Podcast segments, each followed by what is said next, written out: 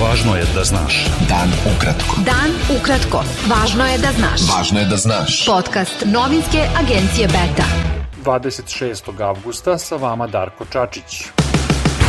Predsednik Srbije Aleksandar Vučić izjavio je da u nastavku pregovora o statusu srpskih registarskih tablica na Kosovu gotovo sigurno neće biti pomaka, ali da se nada rešenju po kojem bi Srbi sa Kosova imali pravo da se slobodno kreću sa srpskim ličnim kartama. Premijer Kosova Albin Kurti izjavio je da nove kosovske mere reciprociteta neće stupiti na snagu 1. septembra ako Srbija odustane od graničnih kontrola. Specijalni američki izaslanik za Zapadni Balkan Gabriel Escobar izrazio je uverenje i nadu da Srbi na severu Kosova neće videti nikakvu promenu u svojim životima 1. septembra, za kada vlada u Prištini najavljuje početak primene mera reciprociteta. Posle sinoćnih razgovora sa predsednikom Srbije Aleksandrom Vučićem i specijalnim predstavnikom Evropske unije Miroslavom Lajčakom, Escobar je jutros rekao da je njegova nada da život Srba na severu Kosova neće biti dodatno opterećen od 1. septembra i da im neće biti potrebne dodatne administrativne procedure da dođu do svojih kuća.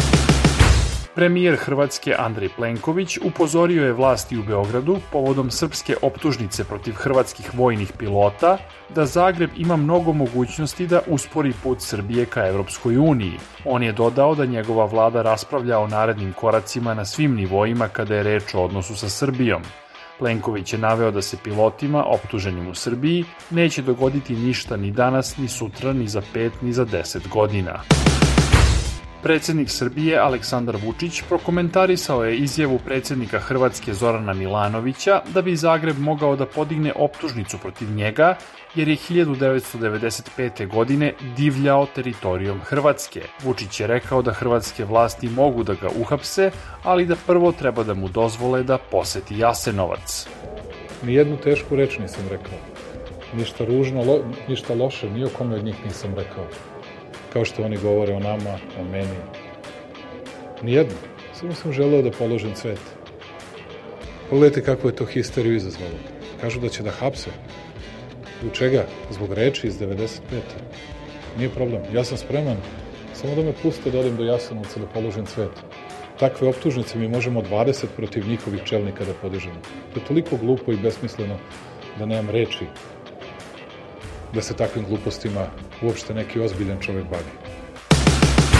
Bošnjačko nacionalno vijeće saopštilo je da neće podržati usvajanje novog akcionog plana za ostvarivanje prava nacionalnih manjina, jer, kako navodi, taj akt ne rešava status Bošnjaka u Srbiji. Srpski pokret Dveri predao je vladi Srbije zahtev za zabranu LGBT manifestacije Europride, koja u septembru treba da bude održana u Beogradu. Predsednik Dveri Boško Obradović pozvao je građane i predstavnike svih verskih zajednica u Srbiji na litiju protiv Europrajda u nedelju u Beogradu. Sa druge strane, Stranka Slobode i Pravde, Pokretno Davimo Beograd, Stranka Zajedno i Demokratska stranka podržali su održavanje manifestacije, naglašavajući da Ustav Srbije svim građanima garantuje jednaka prava. Srbija još nije napravila plan za restrikciju električne energije u zimskom periodu, izjavio je predsednik Aleksandar Vučić i dodao da se nada da će biti dovoljno novca za nabavku energenata da do toga ne bi došlo. Beta. Dan ukratko. Budi u toku. Ukrajinski zvaničnici najavili su posetu misije Međunarodne agencije za atomsku energiju nuklearnoj elektrani u Zaporožju naredne nedelje, pošto je ona privremeno isključivana sa elektromreže, a prethodne noći je prijavljeno više artiljerijskih napada u toj oblasti. Predsednik Belorusije Aleksandar Lukašenko izjavio je da su beloruski vojni avioni modifikovani tako da mogu da nose nuklearno naoružanje. Lukašenko je naveo da je nadogradnja obavljena posle njegovog sastanka sa ruskim predsednikom Vladimirom Putinom u junu. Putin je tada ponudio da se beloruski avioni preprave u ruskim fabrikama. Futbaleri Crvene zvezde takmičit će se u H grupi Lige Evrope, a protivnici srpskom šampionu biće ekipe Monaka, Ferencvaroša i Trabzonspora. Odlučeno je žrebom u Istanbulu.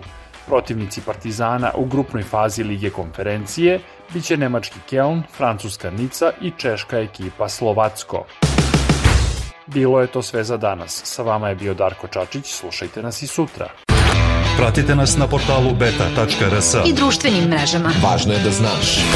Dan ukratko. Podcast novinske agencije Beta.